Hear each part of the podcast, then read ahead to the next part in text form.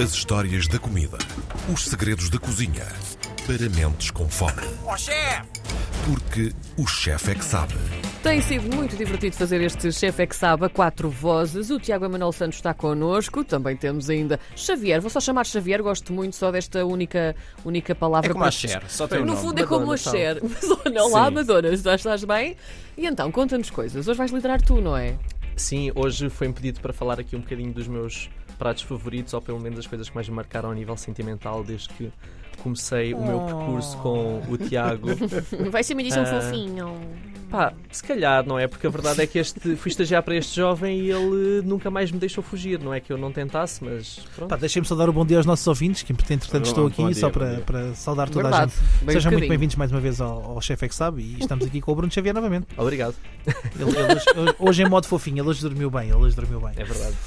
Ah, mas pronto, acho que o que eu vinha falar nem é tanto às vezes dos pratos a nível técnico, mas é um bocadinho, se calhar, é a conexão emocional que nós temos com a comida. O Tiago lançou-me este desafio e pediu-me para eu pe- pensar ah, num dos pratos que me tenha dado mais prazer ou mais divertido fazer na- durante a nossa parceria dos últimos 7, 8 anos. Uhum.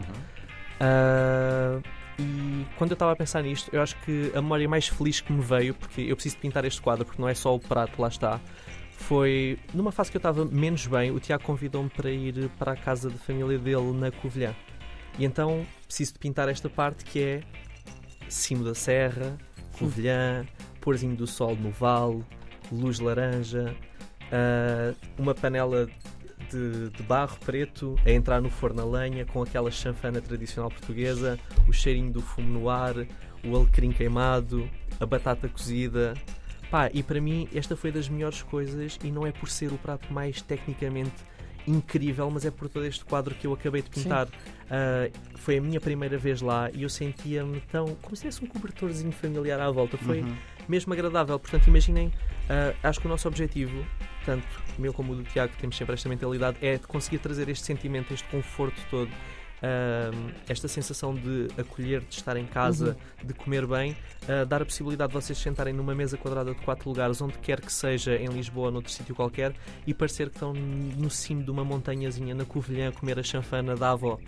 Ir a sítios, não é? A comida. Eu, para mim, punhamos Sim. só isto em loop para sempre no Chefe é que Sabe e está tudo bem. Não, mas Para foi um quadro feito. lindo. Eu Sim. estive lá, agora, neste momento. Mas- Obrigada. Mas isto que o Xavier está a resumir é verdade. Nós, como chefes de cozinha e como restauradores, na maior parte das vezes, podemos olhar para a comida como uma, de uma forma comercial e, obviamente, que olhamos porque temos que gerar rendimento para pagar os ordenados e para, para mantermos a operação estável, mas sempre nesta perspectiva de tentar satisfazer ao máximo o, o cliente.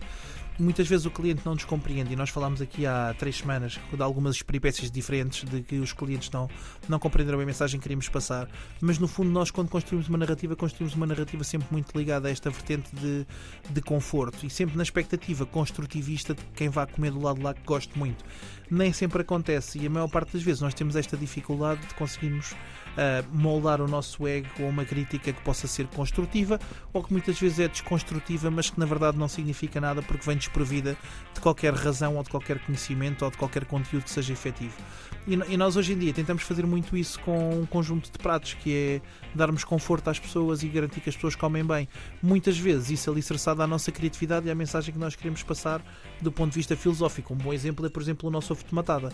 Ah, não sei se queres falar um bocadinho sobre isso, mas que é um exemplo giro disso, que é como é que pegamos num prato tão conforto, né? todos nós já Sim, comemos sim, ovos é de matada. de não conforto, é? completamente. Então não é? Como é que nós transformamos isso num produto que seja, do ponto de vista conceptual, filosófico, poético, vendável, como um ex-libris daquilo que é a gastronomia portuguesa e naquilo que significa? Aquilo no sentido de, ah, eu isto comi em casa, mas não, isto eu quero ir ao restaurante comer também.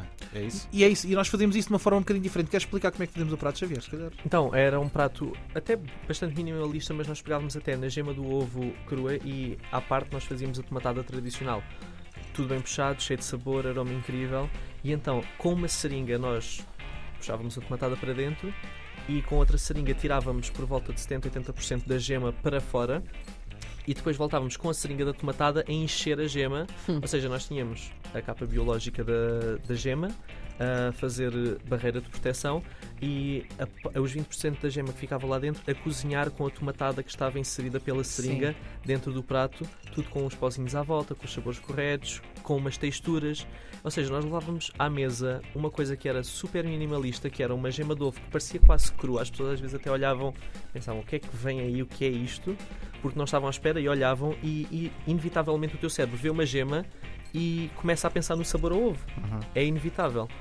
E era muito engraçado vê-los, sem saber o que é que se passava, pegar numa colher, partir aquela gema, pôr na boca e do nada uma explosão de alentejo dentro da boca quando eles estavam à espera de, de um sabor a gema de só de qualquer coisa.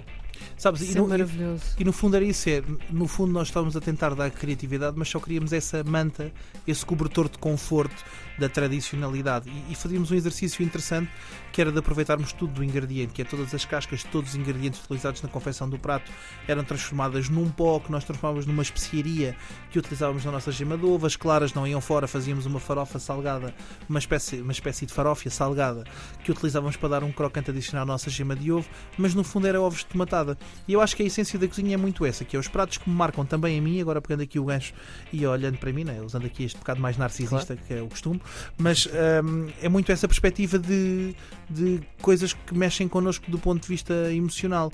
E há pratos que são muito, que são muito caracterizados por isso. O arroz de coelho é um bom exemplo que falámos na semana passada, que o Xavier falou que era extremamente difícil. Eu, eu adoro coelho, é dos meus pratos favoritos, é dos meus ingredientes favoritos. E nós, eu queria ter muito um arroz de coelho a caçador que fosse tipo a coisa mais incrível que alguém já tenha tivesse comido na vida. Então nós fazíamos um caldo de coelho escuro, eh, como se faça um tradicional demi-glace eh, com caldo com ossos de coelho assados. Fazíamos um caldo de coelho a caçador, fazíamos um caldo de cogumelos fermentados e fazíamos ainda uma adição de uma extração de vinho do Porto e vinho de madeira reduzida, que reduzíamos tudo em proporções gigantescas. Começámos com panelas de 50 litros e reduzíamos tudo a metade, juntávamos tudo, voltávamos a reduzir a metade e quando tivéssemos um caldo super intenso, desfiávamos o coelho todo cozinhado a baixa temperatura dentro desse caldo a pano, como se ficasse bacalhau desfiado a pano, para nós envolvermos no nosso arroz. E usávamos depois um arroz espetacular, que era um arroz de salreu, o carolino de salreu, que é uma, uma espécie produzida portuguesa em extinção de, de arroz carolino. Usávamos as plantas apenas que o coelho comia no seu bioma, nomeadamente os agariões, os nastúrcios, as castanhas de capuchinhas, e usávamos o, o mínimo possível para poder ser o prato mais representativo possível de um território e de um produto. Depois juntávamos isto numa espécie de risoto, que não tinha nada a ver com o risoto, até pelas características orgânicas naturais, em que a ligação que nós dávamos ao prato era o coelho. Então tu tiravas, estás a ver quando tu comes um croquete de parte e ficas a ver assim o filamento da carne? Quando tu tiravas uma colher deste arroz, que era servido numa porção de 30 gramas, porque era tão difícil de fazer que nós só conseguimos oferecer 30 gramas por cada cliente, porque senão não tínhamos hipótese de conseguir ter rotação suficiente para dar o que era preciso. E então tu tiravas uma colher e ficavas a ver assim os filamentos da carne do coelho como se fosse um croquete. E os bagos de arroz depois extremamente firmes na boca, ligados pelo um queijo de São Jorge com 5 anos de idade que eu ia a São Miguel escolher propositadamente para este arroz. Cinco anos de idade. Era uma coisa absurda. No nosso Que amigo Mário, forte, que tem coisas, é? coisas absurdas, cheias de cristais de sal já e de cristais de lácteos. E ligávamos tudo num coelho só, em que chegávamos às pé das pessoas e dizíamos coelho a caçador. não é? E, e, portanto era uma coisa que levava, consumia-nos 4 dias de produção e que nós transformávamos numa coisa muito simples para dar esta camada de conforto que o Xavier está a dizer. Eu acho que o conforto pode vir de tudo e eu acho que os clientes também cada vez mais estão, estão nessa premissa de perceber que muitas vezes o que se procura num determinado projeto não é só o arroz, mas é também o conforto daquilo que é uma comida feita com amor e com paixão. E nós, se fazemos o chefe é que sabe, e pesquisamos tanto e trabalhamos tanto para fazer este programa e temos um conjunto de informação que está para trás, uma biblioteca que até para quem é cozinheiro ou quem gosta de cozinha pode pesquisá-la e utilizá-la como montes de informação útil, tem a ver com esta capacidade de depois sintetizarmos tudo aquilo que nós pesquisamos em coisas simples que sejam compreensíveis pelo próximo. E eu acho que a comida é cada vez mais isso. É nós conseguimos construir uma coisa que o outro compreenda claramente aquilo que tu estás a dizer. Por se tu estás a tocar punk rock e o gajo só quer ouvir música clássica, estamos todos enganados e não vale a pena. Portanto, há que dar às massas o que as massas querem e dentro daquilo que elas querem controlarmos o que é que oferecemos para ser o melhor produto possível. Neste caso, sempre com tradicionalidade e portugalidade. E a gema de ovo e o arroz de coelho é um bom exemplo, tal como a chanfana. Xavier, parece-te bem? Parece-me lindamente. Queres acrescentar algum prato para a nossa despedida? Para a Em semana 30 não vais estar connosco? Posso acrescentar no instante, isto é uma coisa que mexe o coração e que aconteceu ontem. Nós estávamos a fazer testes para a carta nova e o Tiago disse: tenho esta ideia para fazer, vou fazer desta maneira. E eu disse, então eu faço de outra, é o mesmo prato, mas eu vou fazer de outra Oh, maneira. uau. E ele teve-me a dar tanto na cabeça e chamou a equipa Não, não, inteira não. para Fiz um gozar comigo. escárnio positivo. Escárnio, mas é, as nossas personalidades dão-se bem porque ele estava a tentar gozar comigo co- com um sorriso na cara e eu disse: Já te vais lixar com o meu sorriso na cara. Sim. Então chamou a equipa toda para dizer: Olha o que ele está a fazer, vai dar mal, vai dar mal, vai dar mal. Ele fez o dele, estava bom. Eu fiz o meu e depois ele até se foi embora e eu levei o meu pratinho e digo assim: Então, como é que está? E ele olhou para mim e disse assim: "Hum, Gosto mais desse, acho que vai ficar o teu. E eu disse: Yes, Clássicos. finalmente passei de um pequeno estagiário que espava caldo para fazer uma coisa melhor que tu. Ah, e pronto, é assim que fechamos este tomo Bruno Xavier no Chef é que sabe. Para a semana voltamos com outro convidado. É isso, Bruno, obrigado. Bruno Obrigada, Xavier. Xavier só, Xavier É só. É só Obrigado Xavier. vindo. Tiago Manuel Santos, até para a semana. Foi o Chef é que sabe. Obrigada.